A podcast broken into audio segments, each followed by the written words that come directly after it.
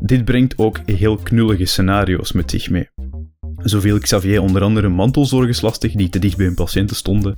Ja, en moest een groep oude mannen in een woonwijk het afbollen omdat ze met te veel naar een schaakmatch keken. Dus ja, ik bedoel, een grote meerwaarde voor de maatschappij is Xavier op deze moment nog niet. Misschien na een paar patches, we zullen zien. Hallo en welkom bij Das Privé, jouw wekelijkse privacy podcast. Iedere aflevering praten we je bij over het reilen en zeilen in de wereld van privacy. Digitale spionage, boetes, datalekken, nieuwe technologie, privacy tools, oftewel alles dat er in een week gebeurt in privacyland. Ik ben Bart van Buitenen en zoals altijd heb ik Tim van Haren erbij om het privacy nieuws van deze week weer te cureren en eruit te halen wat er echt toe doet. Misschien van tevoren, Tim, een kleine disclaimer.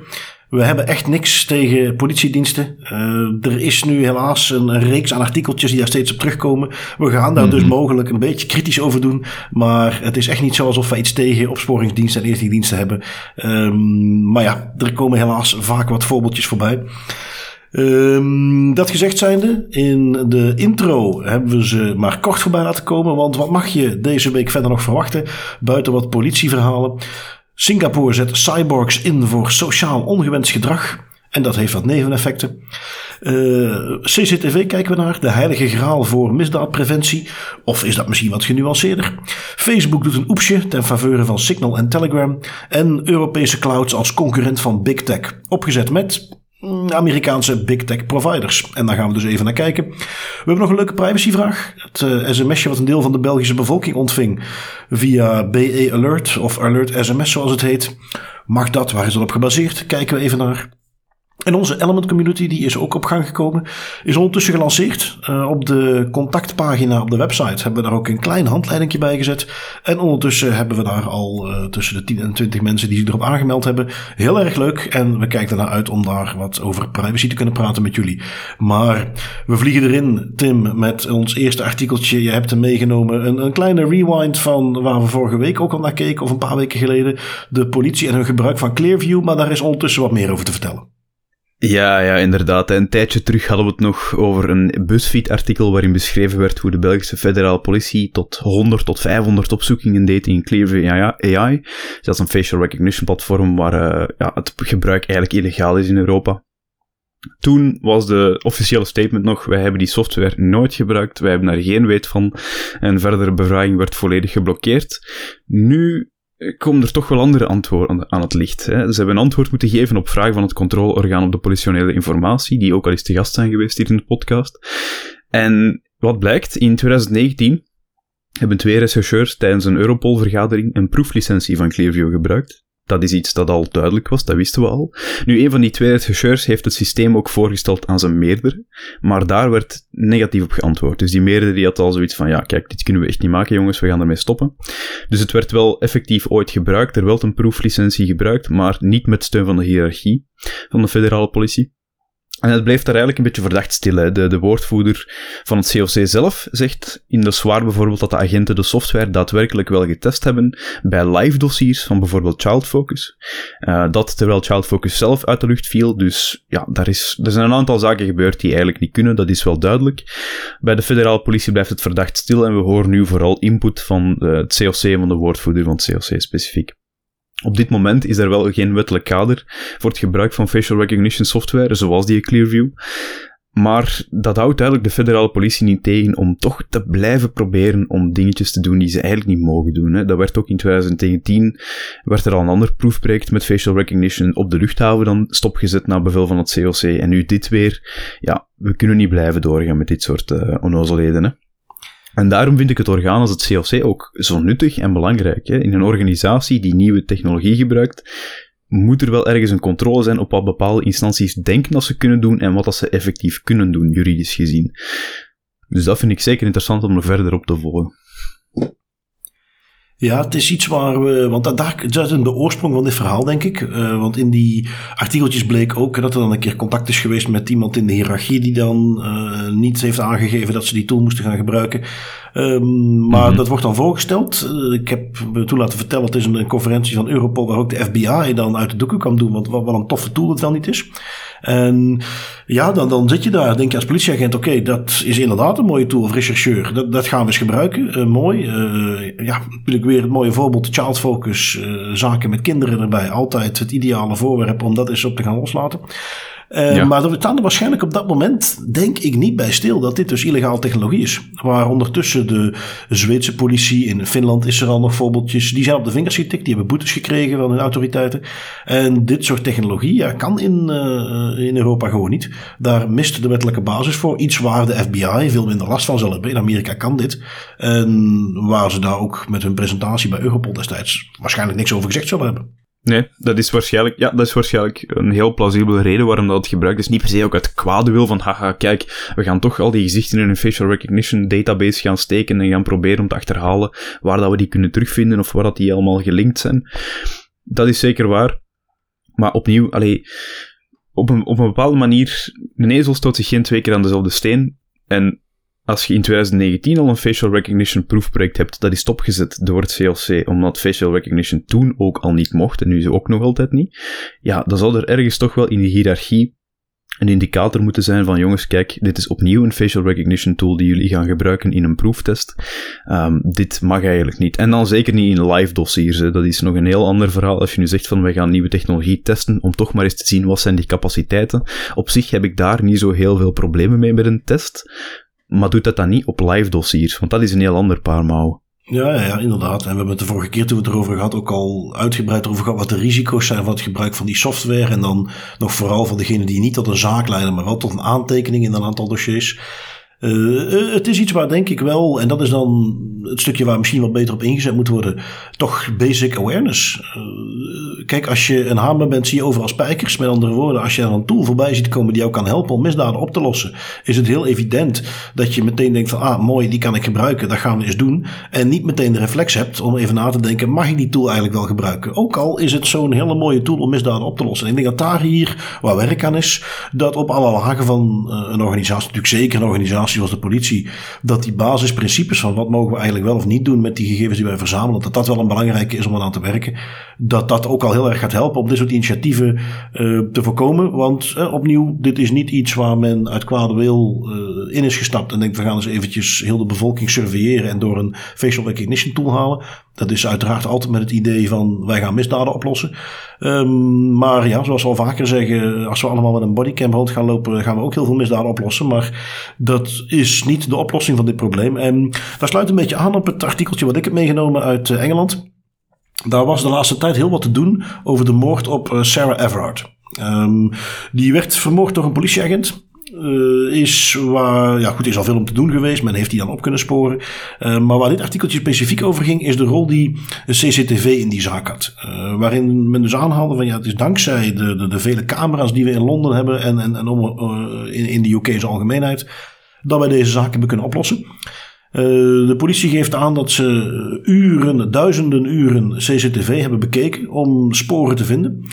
Uh, de CCTV heeft in deze zaak ook echt de doorslag gegeven, geeft men aan. Uh, de, specifiek de camera's op een bus die het mogelijk maakte om een slachtoffer te zien die naast een auto stond. Wat dan naar de rand kon geïdentificeerd worden als de huurauto. Die ook gehuurd was door de uiteindelijke moordenaar. Dus dat was een behoorlijke smoking gun die ze daarmee konden achterhalen.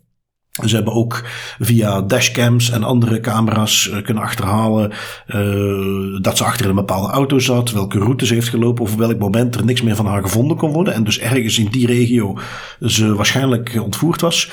Dus ja, men heeft daar een mooi voorbeeldje van hoe CCTV echt wel heeft geholpen om die zaak wel op te lossen. Mm, dat doet me ook een beetje denken aan die zaak van eh, Peter R. de Vries. Die, die eh, verslaggever, journalist, annex, eh, bekende Nederlander, die een tijdje geleden vermoord is. Die ook redelijk snel de daders konden worden geklist in die zaak vanwege beelden die men had opgenomen. De eh, andere kant van het verhaal is natuurlijk, je hebt nu twee van die mooie voorbeelden, ook high profile, heel veel in de pers geweest, die dan opgelost zijn met CCTV. Ja, wat je natuurlijk niet hoort zijn de statistieken, hoeveel zaken zijn er niet opgelost met CCTV. Dat zijn er uiteraard aanzienlijk meer. En dan, dan, dan blijft dus die basisvraag, is het dit waard om, zoals in de UK, eh, waar men volgens statistiek ondertussen één camera per 14 mensen heeft. Dus 5 miljoen CCTV-camera's in de UK. Een gemiddelde Londense inwoner, uh, schat men, wordt 300 keer per dag gevat in CCTV-beelden, ergens in Londen.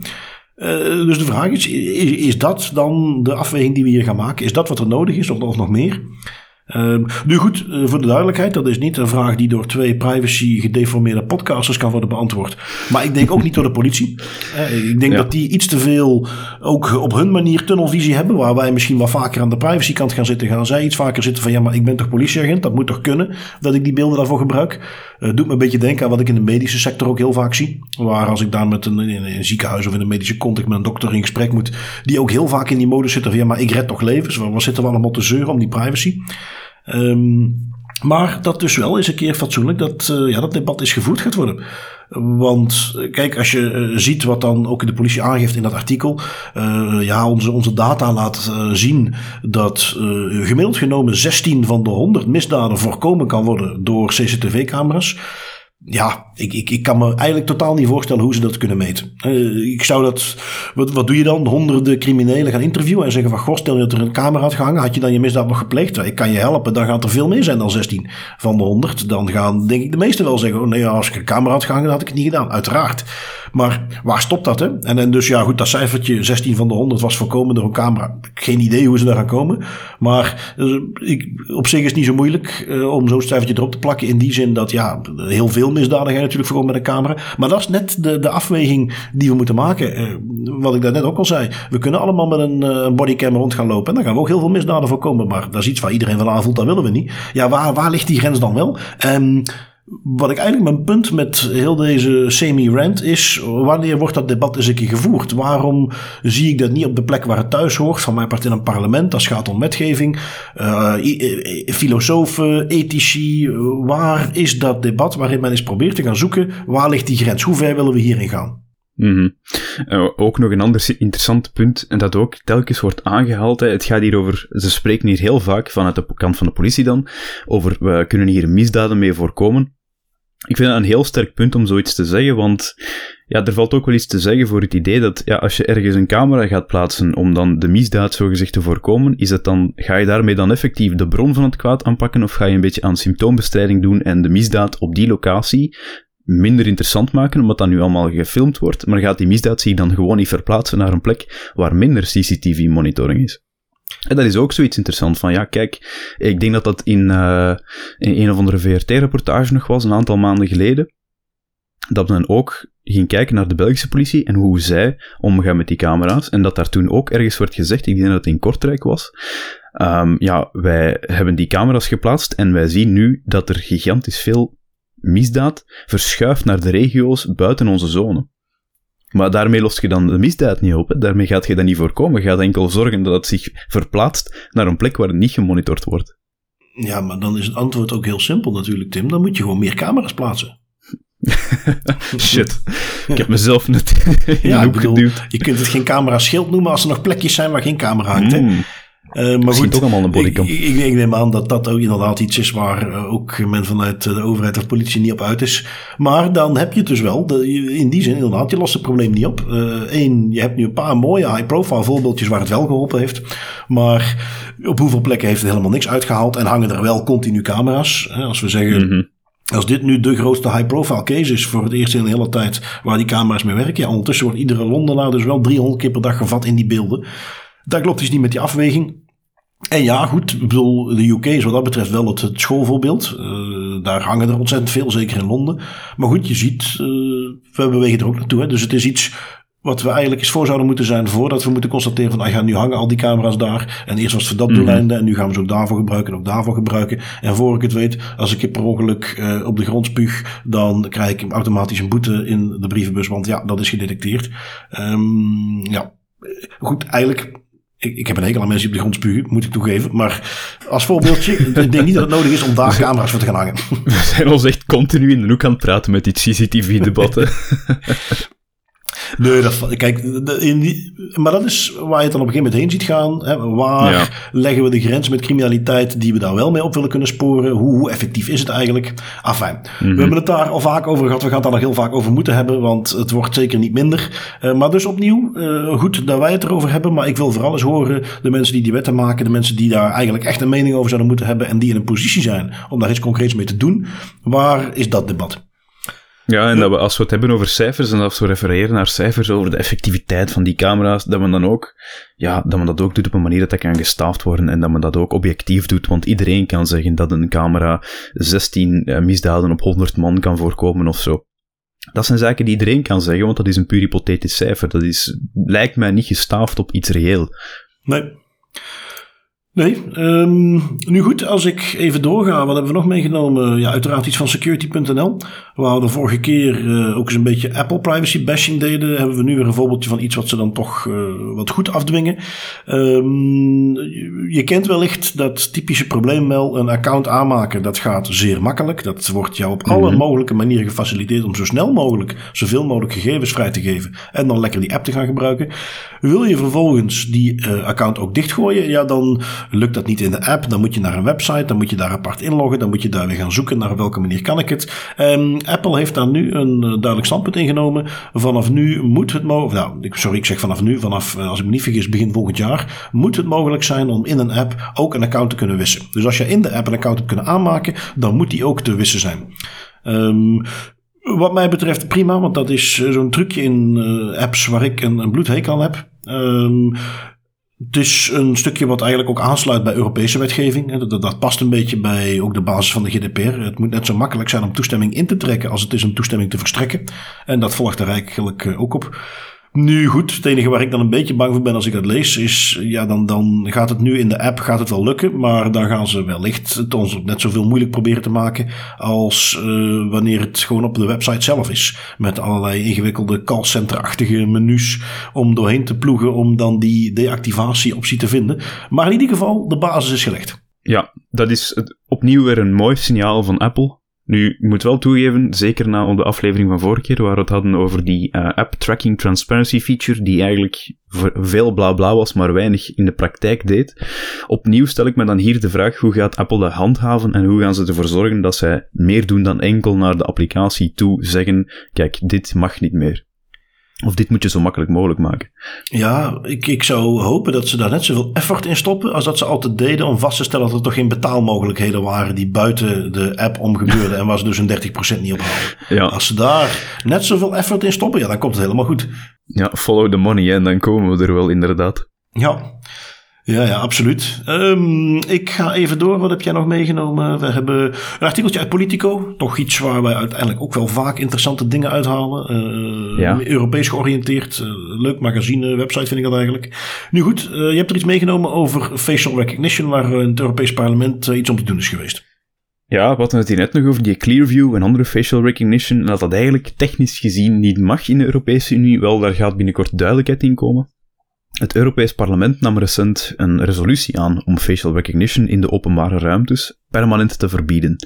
En ook wil het Europees Parlement naast het permanent verbieden van facial recognition ook een verbod op private gezichtsherkenningsdatabases, zoals Clearview, sociale scoresystemen van burgers, zoals we wel kennen in, in de horrorverhalen van China, uh, en ook op gedrag gebaseerde predictive policing tech, hè, waar dan men eigenlijk gaat kijken van, ah, die gedragt zich op een bizarre manier. Er is een x aantal procent kans dat die binnenkort een bank gaat overvallen, om het zo even heel simpel te zeggen. Nu, die resolutie, dat is nog niet bindend, dus daar is nog geen finale beslissing over genomen, maar die resolutie die reflecteert wel min of meer de politieke wil van het Europees Parlement en dus ook hoe ze in de toekomst mogelijk kunnen beslissen over dergelijke zaken. 377 stemmen waren ervoor, 248 stemmen tegen en 62 onthoudingen in de resolutie. Dat is toch wel een, een leuke meerderheid die daar tegen was. Dat komt in de context van de intentie om een Europese AI-regulation in werking te laten treden, om het gebruik van AI en AI-driven technology ja, toch meer juridisch framework te geven dan wat we nu hebben. Beetje zoals eigenlijk wat we nu zien met de persoonsgegevens en de GDPR, die daar structuur en duidelijkheid in probeert te brengen over de hele EU. Dat het allemaal wat gelijk getrokken wordt. En ik vind dat een heel mooi initiatief en ik vind dat een, uh, ja, ik vind dat een heel positieve resolutie om te zien dat er met zo'n leuke, goede meerderheid toch wordt gestemd tegen het permanent verbieden van die facial recognition, dat er ook duidelijkheid in komt. Het is natuurlijk uh, zoals het daar gaat in zo'n parlement, een beetje opportunistisch. In die zin dat het een, resolutie is waar op zich niet bindend is. Het is meer iets waar het parlement aangeeft van hé, hey, uh, commissie, uh, maak eens wat wetgeving in deze context. Want dat is toch een beetje waar we, waar we heen willen.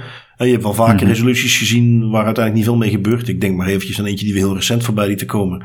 Van de autoriteit persoonsgegevens die dacht, handen wrijvend, we gaan vier keer meer budget krijgen. En waar de regering uiteindelijk gewoon helemaal niks mee doet. Ja, dat kan hier natuurlijk ook mee we hebben die resolutie, maar daar iets mee gebeurd is een tweede. Maar dat neemt niet weg dat je wel recent een ontzettende push ziet. Vanuit heel veel bewegingen ook. Uh, ik bedoel, hashtags op Twitter, wat meer kun je nog willen.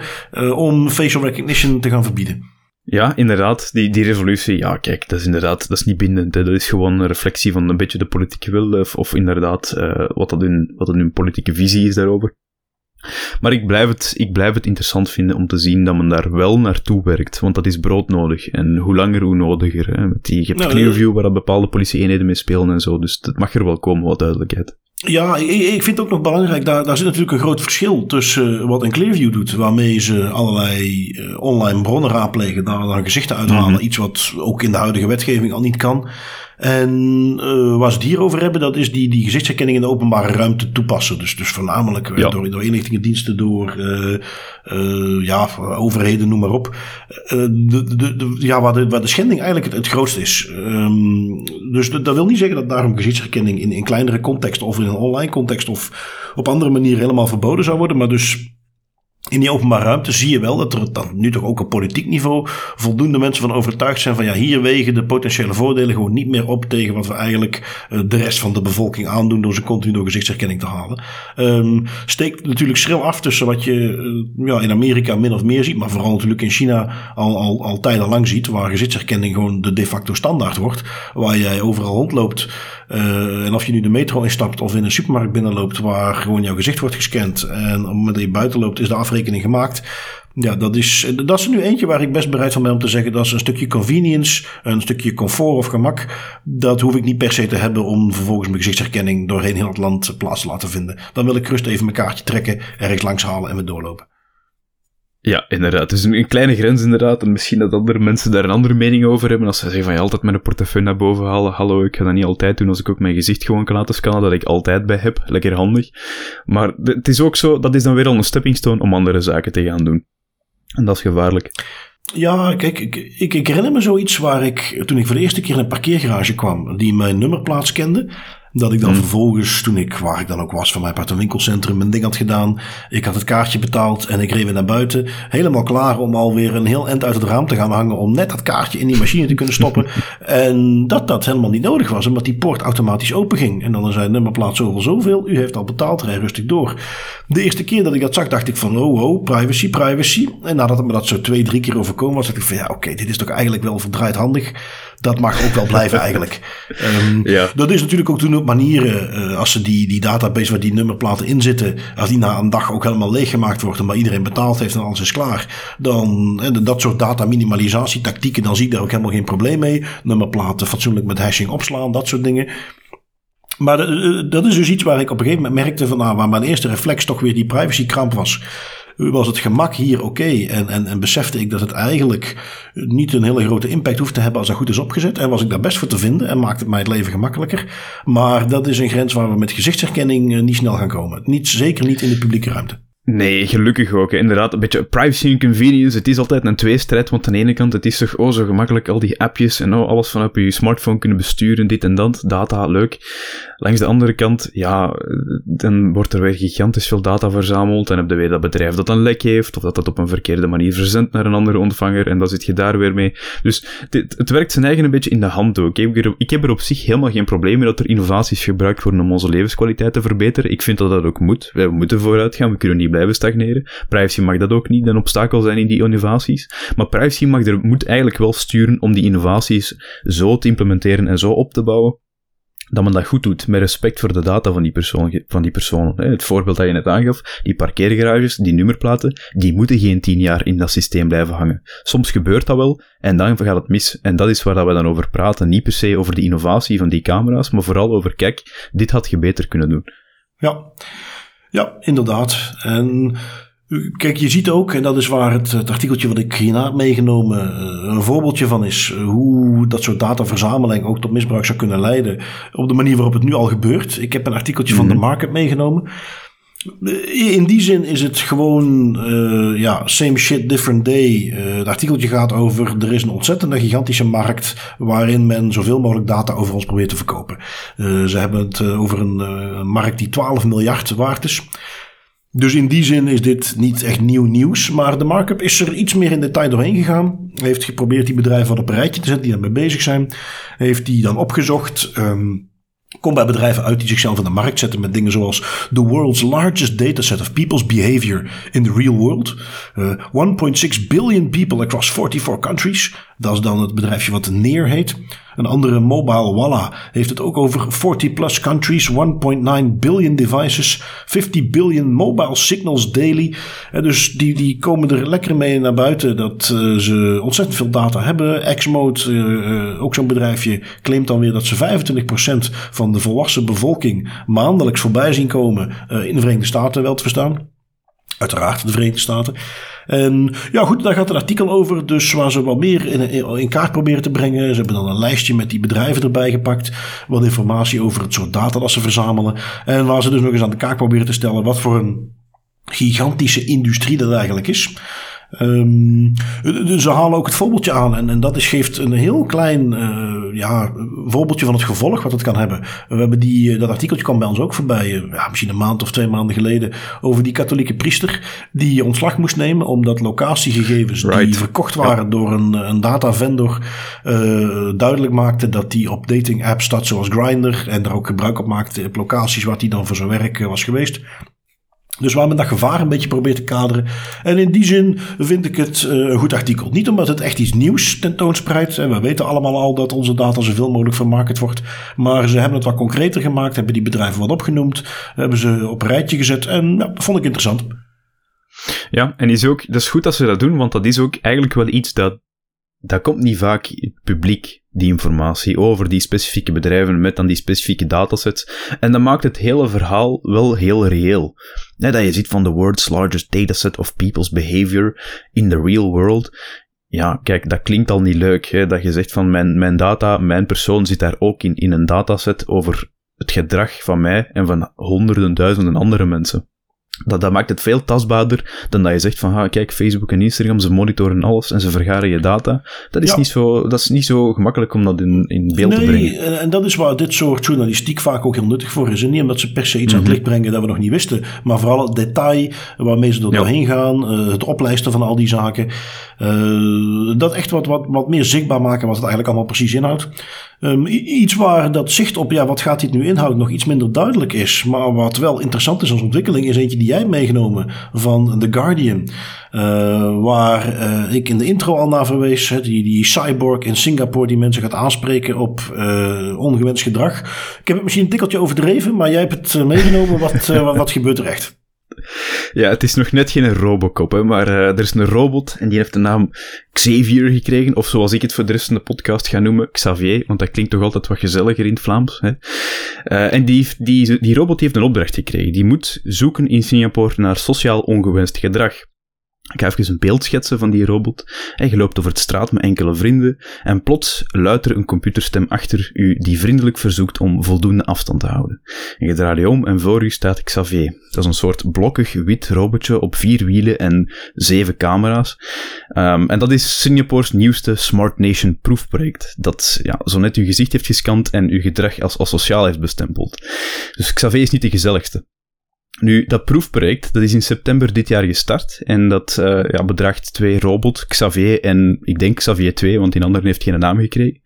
En die zijn speciaal ontwikkeld om sociaal ongewenst gedrag te detecteren en burgers daarop te wijzen. Nu, sociaal ongewenst gedrag, dat is voor de ene al wat meer dan de andere.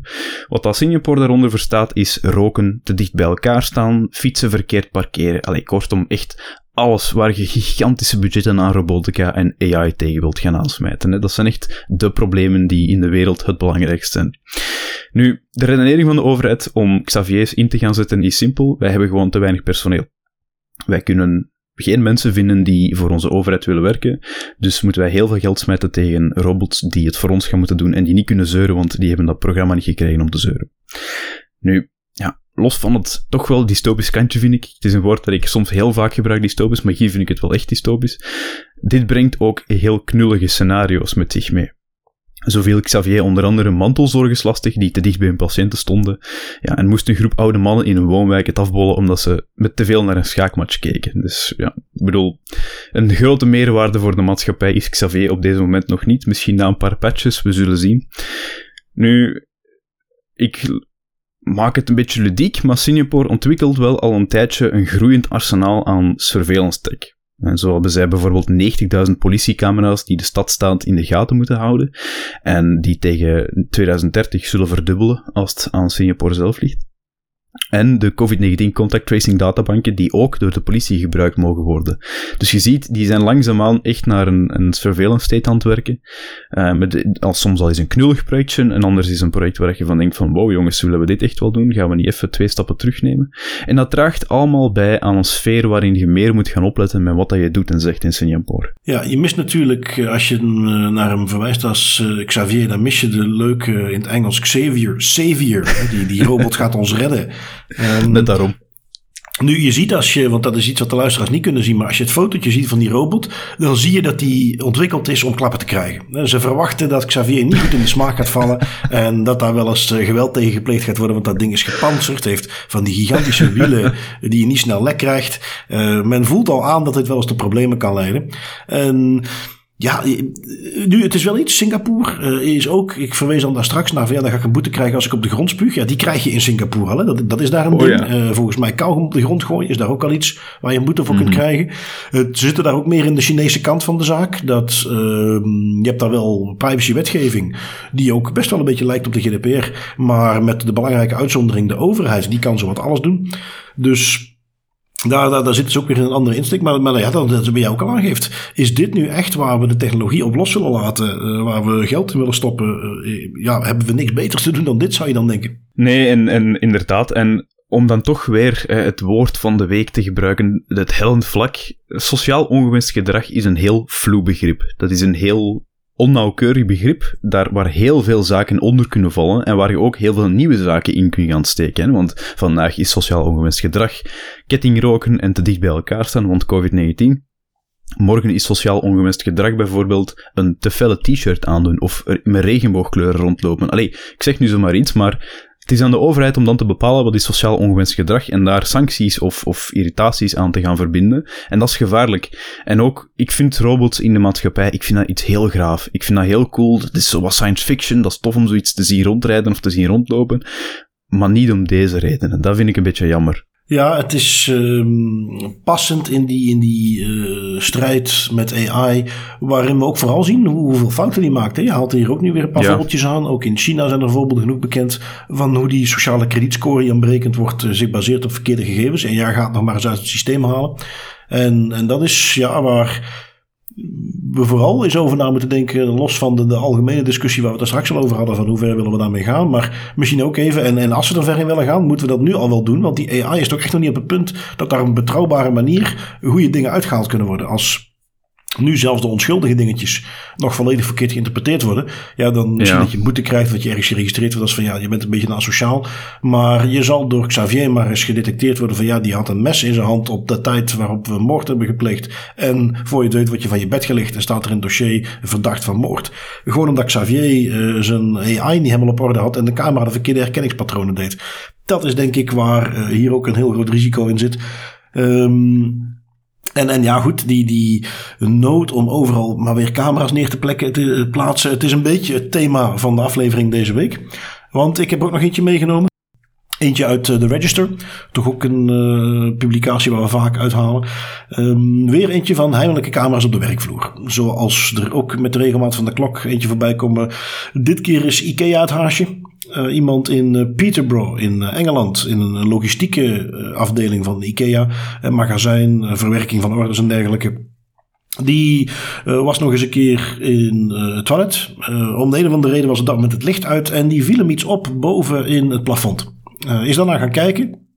Heeft vervolgens een hele installatie met camera's, kabels die door heel het gebouw liepen, eruit gehaald. En heeft men dus gezien dat uh, er een heel systeem was geplaatst. Wat volgens IKEA zelf dan ooit in 2015 was geplaatst. Om in de roof space en corridor uh, in de gaten te kunnen houden. omdat men daar vermoeden had van vreemde activiteiten. Uh, goed, kan aan mij liggen. Ik weet natuurlijk niet hoe die logistieke eh, settings van IKEA opgezet zijn. Maar corridor en toilet is volgens mij zijn toch twee hele aparte dingen. Um, en, en ja, dat is uit zelfs al zou je in die context het toezicht met die camera's kunnen doen. Het feit dat ze die ook in het toilet al opgehangen. Nou, laten we zeggen, is op zijn minst verdacht. Ja, dat is, dat is inderdaad het minste dat je er nog van kunt zeggen dat het verdacht is. En een, een bizar. Ik denk dat ik daar zelfs. Het kan zijn dat ik dat vergis met iets anders natuurlijk. Maar ik dacht dat ook dit weer iets te maken had met drugs. Dus dat er ergens uh, drugsgebruik was in een van die logistieke vestigingen, uh, of misbruik eerder, en dat men daardoor de camera's wou gaan installeren om eigenlijk ervoor te gaan zorgen dat dat niet meer gebeurde in die plekken waar men eigenlijk geen toezicht heeft. Opnieuw, dat is geen excuus om camera's te gaan installeren op een toilet, hè, jongens. Dat is, dat is een stap te ver. Ja, ja, ja, ik denk het ook. Ik denk het ook. En, en dan, en dan, dan hoe je, zie je weer diezelfde afweging van ja, uh, proportionaliteit. Hoe ver gaan we ja. en wat willen we daarmee tegenhouden? Daar moet wel een ontzettend wanhopig drugsmisbruik plaats hebben gevonden. Met wellicht ook meteen een flinke berg dealers die daar rondhingen. Wil je dat kunnen rechtpraten met te zeggen ja, daarom moesten we daar een camera hangen. Als jij toevallig een keer een medewerker hebt betrapt op het feit dat die met een joint op aan het werk was geweest in de IKEA-vestiging. Ja, dan ga je met iets beters moeten komen om overal camera's te hangen. En laten we wel zijn, ik denk dat dat toch vaak is wat hier een beetje aan ten grondslag ligt. En dus ja, die camera's kwamen naar boven. Um, daar is nu natuurlijk alles in rep en roer. Er volgt nu een onderzoek hoe dat is kunnen gebeuren. We zullen eens kijken of we daar nog iets uh, van gaan horen. Um, gaan we weer even terug naar Big Tech mogen niet ontbreken. Facebook mag uiteraard niet ontbreken. Want yes. uh, ja, Facebook had uh, een klein uh, oepsje de afgelopen week. jij hebt een artikeltje van security.nl meegenomen. Maar het was denk ik wel zo wat overal te lezen. Um, trap de open deur in, Tim. Wat gebeurde er met Facebook?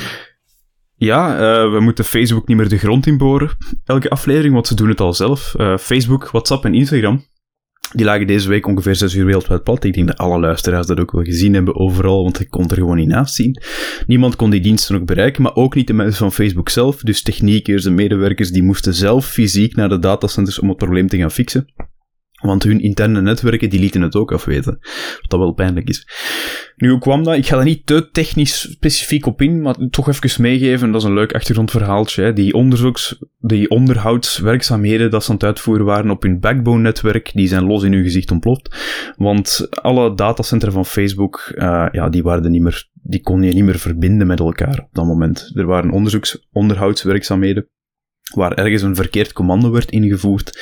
En normaal gezien wordt elk commando door zo'n auditing tool gehaald. Dat is eigenlijk een tooltje dat gaat checken, wel, we gaan dit commando nu uitvoeren, wat is het resultaat, is het gevaarlijk, gaat dit dingen uh, kapot maken of niet.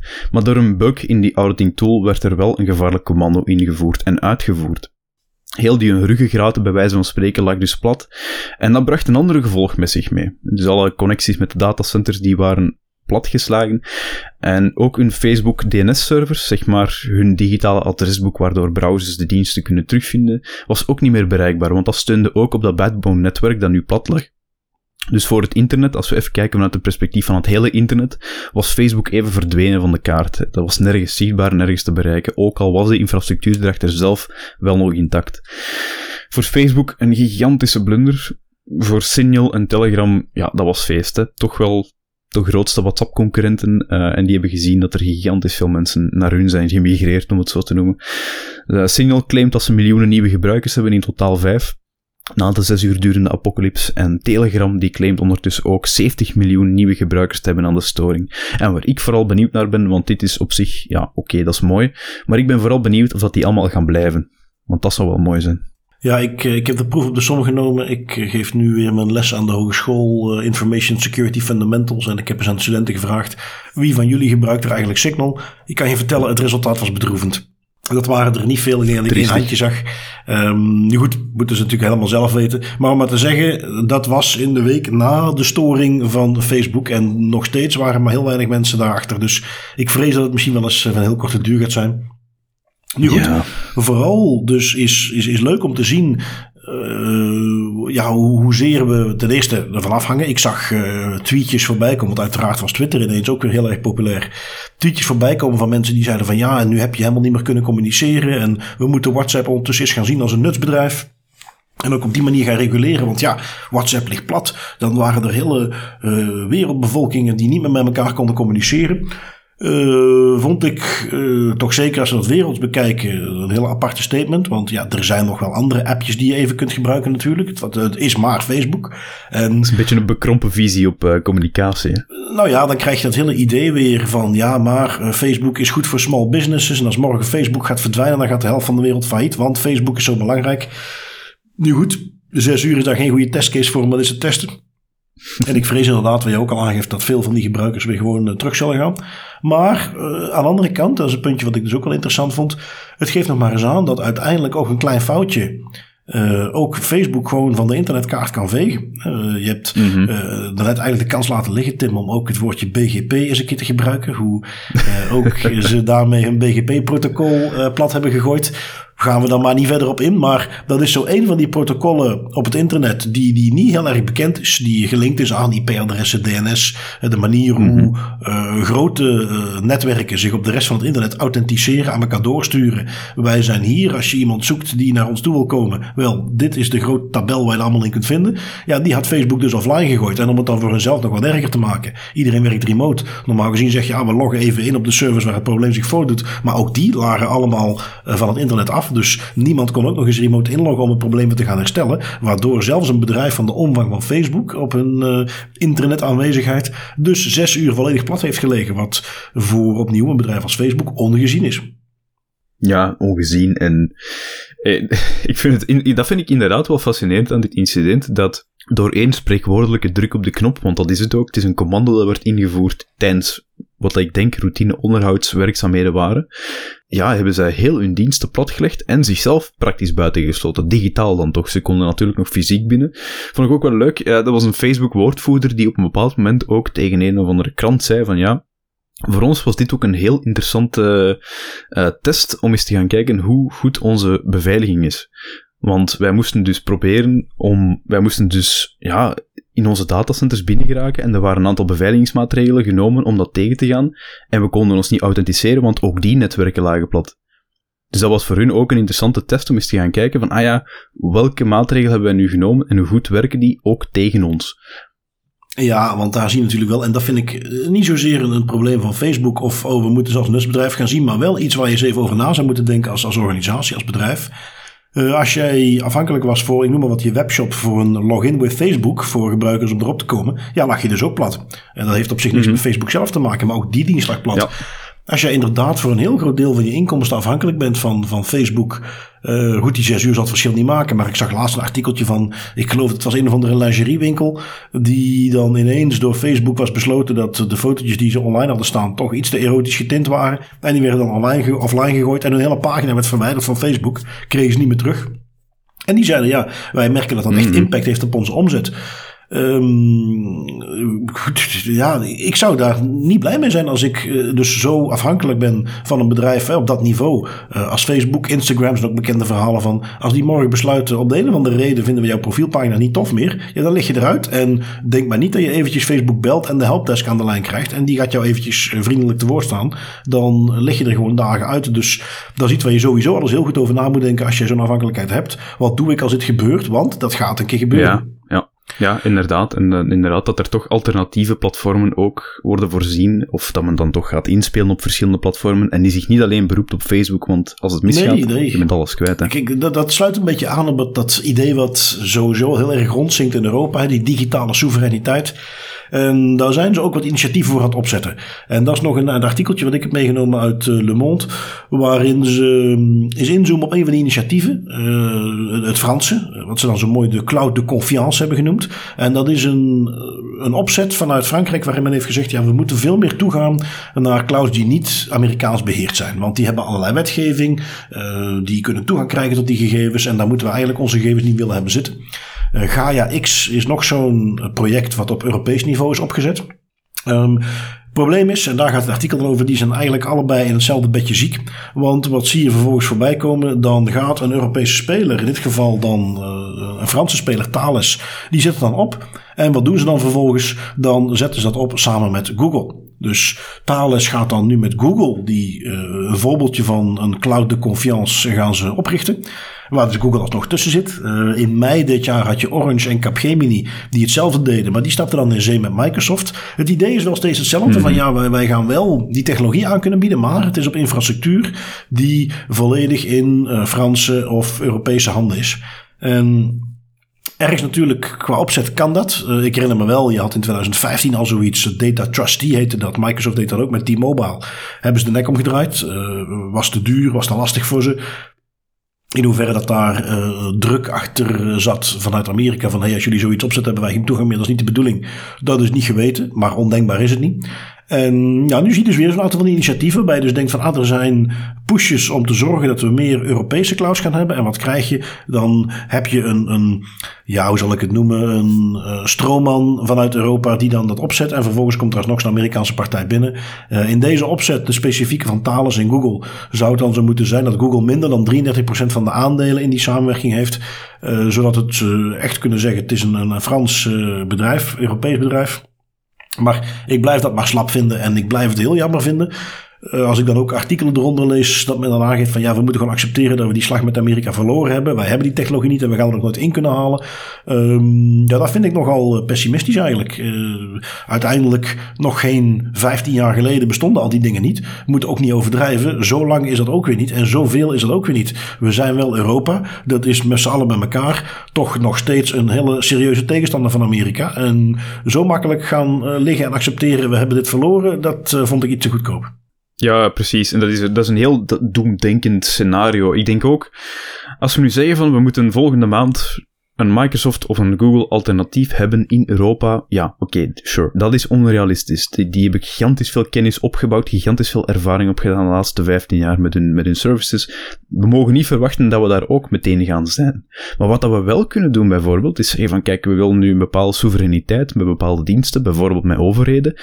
We gaan een soort van mini-clouds maken voor die overheden die gesteund worden door Europese bedrijven die niks te maken hebben met Amerikaanse bedrijven. En we gaan langzaamaan onze expertise en onze know-how ook daar uit, uitbrouwen en uitbreiden, maar op een kleinere schaal.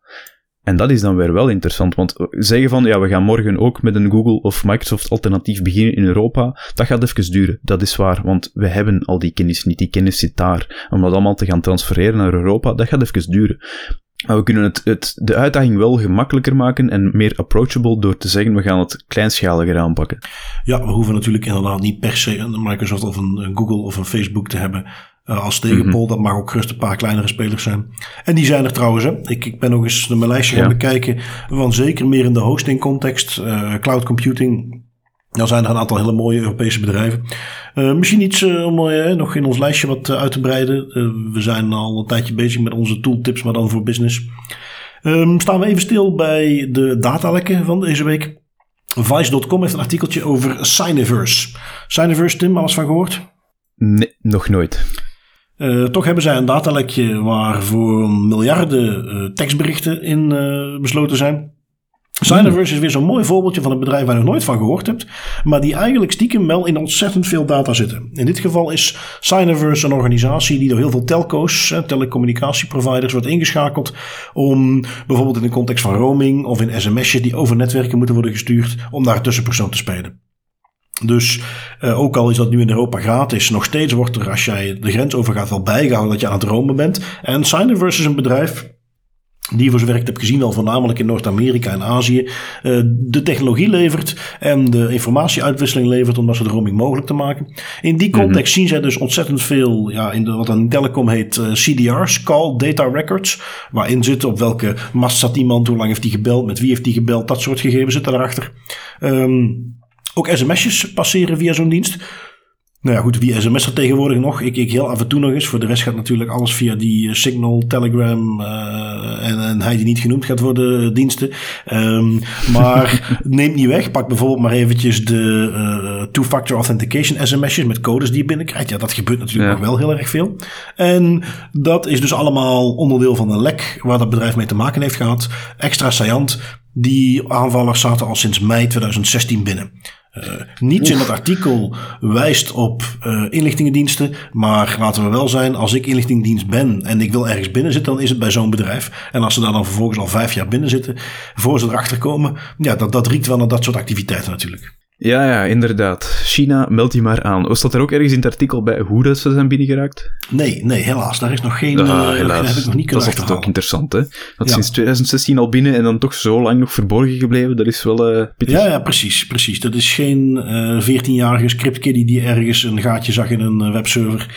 Um, nu goed, misschien iets minder grootschalig, maar wel wat dichter bij huis. Je hebt er ook nog eentje meegenomen uit de gemeente Aalten. Ja, een dubbele blunder zelfs. Er was een inhuurkracht van de Nederlandse gemeente Aalten. Eh, die heeft de burgerservice-nummers en andere persoonsgegevens van alle Aaltenaren tussen de 4 en 23 jaar naar een verkeerd e-mailadres gestuurd. En burgerservice-nummers, je kunt dat een beetje vergelijken met het Rijksregisternummer in België. Het is een beetje een freak accident, vind ik, want die inhuurkracht, ja, die werkte aan een rapport over leerplicht in Aalten, vandaar dat hij toegang had tot die gegevens van die, van die jongeren. Um, dat moest ook ingestuurd worden naar de onder meer de Rijksoverheid, maar die kreeg dat niet af. Dus dan kwam die op het idee om de gegevens waar hij in werkte, uh, door te sturen naar een eigen privé-e-mailadres om dat thuis in het weekend verder af te werken. Dus al uw eerste blunder, je gaat even gewoon doodleuk een datasetje buiten de organisatie brengen. Nu, de tweede blunder was nog erger. Die inhuurkracht, ja, die maakte dan ook nog eens een spelfout in het eigen e-mailadres, waardoor dat de gegevens van ongeveer ja, 5, 5500 kinderen slash jongeren naar een onbekende ontvanger zijn verzonden. Dat is eigenlijk triestig. Dan zorgt u er al voor dat het buiten organisatie komt en dan maakt je nog een spelfout in uw eigen e-mailadres. Ja, ja, het was de stagiair. Die hebben we al eens eerder gehoord natuurlijk. Um, goed, als we ja, er even vanuit gaan dat dit wel degelijk zo was. Wat ik opvallend vond, in het artikel hadden ze het ook over van ja, de uh, gemeente geeft aan dat ze niet weten hoe groot het risico op identiteitsfraude is, want het is niet zeker of het e-mailadres eigenlijk wel bestaat. Nu, kan aan mij liggen, maar iedere keer als ik ooit een e-mail heb gestuurd waar ik een tikfout in maakte en die dus naar een eigenlijk compleet fictief adres werd gestuurd, kreeg ik acuut een uh, melding: het e-mailadres bestaat niet. Yep. Dus als ze die melding niet hebben gekregen, mogen we er rustig vanuit gaan dat het e-mailadres bestaat en dat we dus met een datalek te maken hebben. Um, en als het echt een bestaand e-mailadres was waar gewoon een, een klein tikfoutje in gemaakt is, ja, dan zou de kans net heel erg groot moeten zijn dat die, dat e-mailadres inderdaad niet bestaat. Ja, um, precies. Tenzij het eh, Bertje Jansen was en die er dan Bartje Jansen van heeft gemaakt. Ja, die zal vast wel ergens bestaan. Maar goed, uh, dat Klopt. niet geweten. Uh, ik vond hem in die zin uh, wel wat dubieus. het klonk wat goedkoop. En de stagiair en oeps, stikfoutje. Ja, oh, oh kan, kan gebeuren. Dat, dat lag er allemaal iets te dik op. Maar goed, hopelijk is het dat. En is die e-mail inderdaad gewoon nooit terechtgekomen. Um, volgende die ik meegenomen heb, ook uit Nederland. Um, iets heftiger, een uh, hogeschool, de Han Hogeschool. Of zoals we het tegenwoordig moeten noemen, uh, University of Applied Sciences. Um, ook iets ja, goedkoper, want het ging hier om een onveilig webformulier. Kennelijk was er op een formulier op de website was het mogelijk om daar misbruik van te maken, toegang te krijgen tot de webserver. Een webserver die ook nog eens nooit was schoongemaakt, waar nooit wat data was afgehaald, want daar stonden 580.000 e-mailadressen op. Nu een hogeschool, natuurlijk geen kleine organisatie, maar 580.000 e-mailadressen, dat is waarschijnlijk de voorraad van eh, een paar jaar. Wat stond er ook nog op? Gegevens van paspoorten, want het personeel had een keer een eh, deelname gedaan aan een loopwedstrijd in het buitenland, waarbij ze dan vervolgens allerlei paspoortgegevens moesten uploaden en doorsturen om een visa te krijgen. Uh, die stond er ook nog op kennelijk. Um, nog zuurder bepaalde studenten die mentale problemen hadden of, of die andere soorten problemen hadden in de studie en dat kenbaar wilden maken, zodat daar rekening mee gehouden kon worden. Die hadden ook gebruik gemaakt van zo'n formulier op die website of toch in ieder geval was dat via dat formulier en de toegang die men kreeg van die webserver af te halen. Ook weer gegevens die natuurlijk niet op een webserver horen te staan. Dus al met al een, een behoorlijk serieus eh, datalek van de hogeschool. Um, ik ga even door meteen, uh, Tim, naar de laatste die jij hebt meegenomen. Eentje die voor de gamers onder ons uh, wel bekend zal zijn. Een datalek bij Twitch. Ja, Twitch doet een gigantische oepsie. Twitch, dat is een bekende gaming livestreamdienst. Die hebben een aantal applicaties. En die hebben hun volledige broncode van hun desktop, mobile en gaming console clients gelekt. Uh, een heleboel interne red teaming tools en de financiële record van uitbetalingen aan streamers. De mensen die gamen en dan kunnen daar naar kijken en doneren en zo. Nu, dat datalek dat werd verspreid over op allerlei fora met het label Part 1, wat ook wel doet vermoeden dat we dit datalek volgende week nog eens kunnen meenemen met Part 2. Maar het is, het is eigenlijk ongelooflijk. De volledige broncode van hun desktop, mobile en gaming clients, interne red teaming tools en de financiële record, gewoon door een fout in hun serverconfiguratie. Dan denk ik dat ze hun red teaming tools toch wel wat meer mogen gaan gebruiken. Dat denk ik ook, dat denk ik ook. Uh, toch zou je verwachten dat die daar iets beter op voorbereid zijn, hè? onze vrienden van uh, Twitch. Nu goed, um, ook daar, zij zullen daar wel uh, van leren, zullen we maar zeggen. Um, als ik even doorga, we hebben nog iets van de autoriteiten. You will respect my authority. Um, je hebt hem meegenomen, nog eens een keer eentje uit Luxemburg, als ik me niet vergis. Ja, dat was een uh, Luxemburgse verzekeraar en die verstuurde in oktober 2018 een e-mail naar een verkeerde ontvanger, met daarin de naam, het geslacht gedetailleerde en gedetailleerde informatie over de ziekten van de betrokkenen. Plus drie bijlagen om een levensverzekeringspolis af te sluiten, wat dat ook wel wat wil zeggen. Nu, dat is al erg genoeg, maar een maand later deed die verzekeraar exact hetzelfde, exact dezelfde betrokkenen. Met weer een e-mail die verkeerd gestuurd werd, met ook weer naam en een questionnaire over een zeer specifieke pathologie. Dus je kunt je eigenlijk ook wel al voorstellen hoe dat daaraan toe ging bij die verzekeraar pre-GDPR. Dat lek werd ook nergens geregistreerd of tijdig gemeld aan de betrokkenen, wat dat ook weer, ja, dat is track 2 eigenlijk. Uh, en de gegevensbeschermingsautoriteit van Luxemburg geeft daarom een boete van 135.000 euro aan die verzekeringsmaatschappij. Wat dat ik eigenlijk nog wel een lichte boete vind voor hetgeen dat hier gebeurd is. Dat mag men uh, eigenlijk niet klagen, inderdaad. Dat, uh, ja, zeker als je bedenkt dat de laatste wapenfeit van de Luxemburgse autoriteit de 750 miljoen boete aan Amazon ja. is. Zou je denken, die hebben de smaak te pakken. Nou goed, kennelijk iets minder. Um, wat wil ik zeker ook nog even meenemen? Wij hadden een interessante privacyvraag die we hadden doorgekregen. Ik uh, pak hem mee. Hij is van Marijn. Vraagje voor Ministry of Privacy of Das Privé. Ik ben niet ingeschreven op BE Alert. Mag ik dan wel een bericht aankrijgen?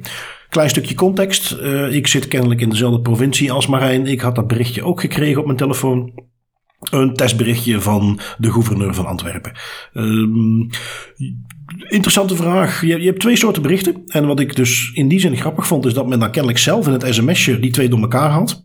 Je hebt, om het makkelijk te houden, Alert SMS en je hebt BE Alert.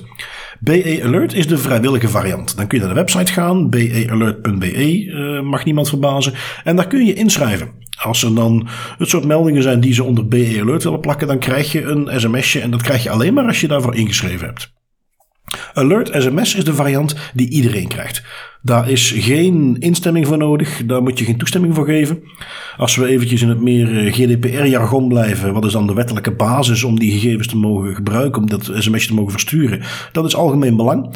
Er is namelijk een stuk wetgeving wat die mogelijkheid ook biedt in bepaalde situaties. Daar is de telecommunicatiewetgeving op aangepast. Um, is ook iets wat al een tijdje geldt. Ik heb ook de adviezen van de des, toenmalige privacycommissie er even bij gepakt. Die ook mhm. constateerden van ja, we zien hier eigenlijk met de, de eerste variant, de vrijwillige, is hier zelfs het risico op wat vorm van discriminatie. Want ja, uh, gaan we daar geen berichtjes mee sturen als het er echt toe doet en er is een noodsituatie omdat mensen zich niet hebben ingeschreven. En daar hebben ze dus Alert SMS voor in het leven geroepen. Waar, om het simpel samen te vatten, maar dus al interessant genoeg. Dit is dus wel iets waar wel degelijk de privacycommissie destijds al naar gekeken heeft. Waar men van zegt van ja, dit, dit gaat om situaties waarin wij rustig kunnen stellen. Dit wil iedereen gewoon weten. En dan moeten wij iedereen gewoon een berichtje kunnen sturen. En dat is dus ook wat er gebeurt. Eh, in de praktijk betekent dat dat het crisiscentrum, die stelt het bericht op, die stuurt dat door naar de telecomoperatoren. Denk aan uh, Orange, uh, Proximus uiteraard, Telenet. En die gaan vervolgens hun lijsten verzamelen. Die stellen vast, oké, wie is er dan in de provincie of in de locatie waar dit bericht voor bedoeld is, wie is daar aanwezig? En die krijgen dat berichtje vervolgens. De overheid krijgt dus op geen enkele manier inzage in die locatiegegevens. Hou ook in de gaten, het gaat om locatiegegevens via triangulatie op basis van zendmasten. Wat betekent dat is veel minder accuraat dan uh, hoe Google op jouw telefoon met GPS-coördinaten binnen ongeveer 5 à 10 meter weet waar je bent. In uh, die triangulatie op basis van zendmasten is dat eerder 50 à 100 meter. Um, en dus, ja goed, dat is de basis wat gebeurt. En die telco's moeten ook volgens de wetgeving die lijsten die ze gemaakt hebben om die berichten te versturen. Van ah, deze mensen zijn nu op die locatie. Want dat is niet afhankelijk van, ben je toevallig met je abonnement daar geregistreerd. Maar je gaat echt kijken welke telefoons zijn verbonden of hebben laatst gepinkt met een zendmast binnen dat gebied. En die sturen dus mhm. dat berichtje. Um, iets waarbij ik moet zeggen, de, mijn privacykramp schoot nog niet meteen in. Uh, dat is er eentje waar ik zeg op het moment dat de overheid vindt, we moeten een berichtje sturen, want hier is een noodsituatie wel, dan mag je mij gewoon een sms sturen. Dat vind ik fijn om te weten. Ja, inderdaad. Hè. En ik denk dat de privacykramp bij bepaalde mensen er vooral inschiet omdat ze niet de juiste informatie hebben om eigenlijk eens te gaan evalueren wat, die, wat het er nu eigenlijk allemaal verzameld wordt en wie dat die informatie kan inzien. Hè. Ik zie dat heel vaak voorbij komen, die vraag van ja, die een BE-alert, die een alert-sms, betekent dat nu eigenlijk ook dat de overheid weet waar ik ben? Nee. Maar die informatie, die is heel belangrijk dat die naar buiten komt en die komt vandaag de dag, vind ik persoonlijk, ik heb dat ook in de Element Community al eens aangehaald, die komt veel te weinig naar buiten. Een beetje duidelijk, een beetje duiding over, kijk, dit is wat dat we doen, dit is wat we wel zien, dit is wat we niet zien. En daar kunnen we zoveel vragen mee vermijden, maar nu, elke keer dat een BE-alert gebruikt wordt, vraag na vraag daarover. Het, het, sluit ook een beetje aan bij uh, wat Proximus mee naar buiten komt met hun, hun locatiediensten die ze dan verkopen, waar men ook altijd, en, en, ik snap dat er nog steeds wat vragen bij te stellen zijn hoe ze dat gebruiken, hè, maar dan neemt niet weg dat zij wel degelijk maatregelen hebben genomen om te zorgen als zij die gegevens verkopen, vermarkten, dat is geanonimiseerd. Dat uh, is ook destijds bekeken door de privacycommissie dat, is, dat, dat, dat gaat ook op een, hè, dat is geaggregeerd, dus op een niveau dat men zegt: oké, binnen bepaalde tijdstippen moeten er zoveel mensen aanwezig zijn geweest voordat wij überhaupt deze gegevens kunnen gaan gebruiken. Want anders zou je inderdaad uh, individueel herleidbaar kunnen uh, zijn. Betekent dus ook als ze het dan hebben, want ze willen natuurlijk marketingtechnisch extra sappig aanzetten. Zeggen van ja, wij kunnen u vertellen wie waar is geweest en waar ze vandaan komen. Ja, maar dus op groepsniveau. Uh, de, de, exacte aantallen weet ik niet zeker, maar dan hebben we het over 50 of 100 mensen die een bepaalde locatie moeten zijn voordat die opgenomen worden in die statistieken. Um, goed, wat niet is kan nog komen, maar van wat ik er tot nu toe van heb voorbij zien komen, ik ben zelf ook een keer bij een telco geweest, dat heb ik daarover gehad, um, is het iets waar men wel voldoende waarborg heeft ingebouwd en ook veel strenger in de gaten gehouden wordt. Dat is iets wat ik me nog herinner, wat die telco toen meegaf, van ja, eigenlijk zijn we af en toe wel eens een beetje gefrustreerd, omdat wij daar echt op iedere mogelijke manier rekening mee proberen te houden, ook met privacywetgeving. Um, en dat, dat hindert ons op heel veel vlakken. Commercieel is natuurlijk veel meer mee te doen als ze dat niet zouden doen. En dan tegelijkertijd lopen mensen met diensten zoals eh, Google in hun zak, die continu niet anders doet dan de exacte mhm. GPS-locatie doorverkopen. Dus geen excuus om het dan wel te gaan doen, maar eventjes een kleine lans breken voor het feit dat voor zover ik weet dit systeem op zich privacyvriendelijk is uh, opgezet. Um, dat uh, houdt over de privacy tooltjes. Tim, wat heb jij yes. meegenomen deze week? Geen tool, maar een boek, aangezien nu ook de boeklijst online beschikbaar is. The Age of Surveillance Capitalism door Shoshana Zuboff. En dat beschrijft op een leuke manier voor mij persoonlijk de uitwassen van overheden en bedrijven die zonder obstakels zomaar data kunnen verwerken in de Googles, de Facebooks, zitten enkele mooie analyses in, vind ik persoonlijk, uh, van onze maatschappij en hoe wij die, big data gaan hanteren en of dat allemaal wel zo goed is. En die dienen voor mij vooral als springplank, en ik denk voor andere lezers ook, om zelf eens wat kritischer na te gaan denken over die zaken. Het is, een observatie. Het is, het is, dat is eigenlijk wat dat boek is. En de schrijfstijl, dat moet ik wel erbij geven, want sommige mensen kunnen dat niet verdragen, anderen wel. De schrijfstijl leunt soms wel wat naar het activistische, maar de observaties zijn wel helder, vind ik. Um, ook omdat we het over tools hebben, nog een kleine update over de tool van vorige week, hè, lockdown. Ik heb 15.000 trackers geblokkeerd met die lockdown. Of tracker attempt, sorry, geblokkeerd met de lockdown app. Hoe zit het bij u, Bart? Uh, wel, ik was heel benieuwd wie je dat aantal noemde. Want uh, als ik dus nu kijk naar uh, hoeveel de firewall zegt dat hij geblokt heeft, 226. Oef, ofwel dus, ben ik verschrikkelijk privacy-invasieve applicaties aan het gebruiken, ofwel staat je bij u niet zoveel aan. Ik gebruik wel heel veel YouTube op mijn smartphone. Misschien dat dat daarmee te maken oh, heeft. Dat, dat zal inderdaad niet helpen. Dat doe ik veel minder. ik moet er ook eerlijkheidshalve bij zeggen. Ik heb nog een blokker op mijn telefoon staan. Die allerlei Ja, misschien blokt die en alles. En de rest dus wordt dan door een Misschien dat die ook uh, ja. inderdaad uh, al een uh, nog voorzit en er nog wat uithaalt. Um, dat is anders wel een heel pijnlijk verschil. Ja, inderdaad. Ja, dan moet je die, die WhatsApp en die Facebook en die Instagram van je telefoon afhalen. Uh, enkel nog WhatsApp, dat is het enige dat er nog op staat. Shame. Um, ik moet trouwens bij Age of Surveillance Capitalism wel zeggen: dit is dus zo'n boek, ik kom daar niet doorheen. Precies die activistische schrijfstijl die je aanhaalt. Um, voor mij slaat hij steeds een beetje door naar het wat extremistische. Trekt hij het allemaal net iets te ver door, waardoor het overdreven wordt. Waarbij, uh, kijk, de, een beetje die insteek die wij vaak ook hebben: van we, we denken niet dat er bij Google uh, duizend developers zitten met horentjes op hun hoofd. die allemaal denken: hoe gaan we mensen eens even uitmelken? Dat is nog steeds met, met ergens goede bedoelingen, maar gewoon collectief schiet men daar iedere keer verkeerd. En dat boek trok het voor mij steeds wat te ver. En ik persoonlijk, maar er zijn heel veel mensen die het een goed boek vonden. Ik kwam er niet doorheen. Um, dat gezegd zijnde. Ik heb uh, een toeltje meegenomen. Op de Element Community werd al aangehaald dat privacytools.io weer een, een, refresh heeft gehad. Dus daar ben ik eens even doorheen mhm. gegaan. Uh, waarom ik vind dat wij bijvoorbeeld met onze tooltip echt wel een plekje hebben, is ten eerste, ja, het is natuurlijk gewoon Nederlandstalig. Maar we doen ook een, een filter. En er zitten op privacy tools heel veel obscure toeltjes in. Dingen waar je eigenlijk praktisch heel weinig mee kunt. En het is ook een gigantische lijst. Hè, dus wij proberen dat een beetje behapbaar te maken, wat toegankelijker. Um, en voor het stukje dat wij dan doen ook wat beter up-to-date. Maar er stond er dus eentje bij die ik nog niet kende en die ik wel nuttig vond. Um, soms op een Windows computer heb je daar al toeltjes voor. Uh, zip die het iets makkelijker maken op een Mac nog niet. Wat doet dat toeltje? Je uploadt een bestand en die encrypteert het. Je geeft een wachtwoord en die geeft jou gewoon het bestand geëncrypteerd terug. Kun je doorsturen, veilig, via e-mail of welk ander medium, WeTransfer. Um, het, uh, het, wachtwoord doorgeven aan de ontvanger. Niet via ook een mhm. e-mail natuurlijk, maar via een ander medium. Um, en dus een hele makkelijke manier. Is, is zo opgezet, zoals het natuurlijk hoort, dat die bestanden niet eerst worden doorgestuurd en daar geëncrypteerd en weer terug. Dat gebeurt lokaal in de browser. Um, vond ik dus een mooi toeltje. Dat is het.sh. Uh, het.sh dus. Um, dat gaat binnenkort natuurlijk ook op onze tooltip komen. Vond ik nog wel leuk om even mee te nemen. Ja, een hele cool, want makkelijk files encrypteren, het is vaak nuttig en het is vaak leuk om eens te doen, maar het is niet altijd even intuïtief met die zip-files of zo. Nee, dus dat is wel leuk. Ja. Goed, dan gaan wij het hierbij laten. Uh, luisteraars, ik hoop jullie ook binnenkort eens te mogen verwelkomen op onze Element Space. Zo niet, dan toch zeker bij het Privacy Café, waar wij op 18 oktober live aanwezig zullen zijn. Mocht je daar geen kaartje meer voor bemachtigd hebben, laat het zeker even weten. Wij hebben er nog een paar op voorraad. Um, Tim en de luisteraars, dan bedank ik jullie weer om uh, naar ons te luisteren en voor jullie tijd. En dan zien we jullie volgende week. Ja, met veel plezier en inderdaad, tot volgende week bij Privacy Café. Oké, tot dan. Thank you.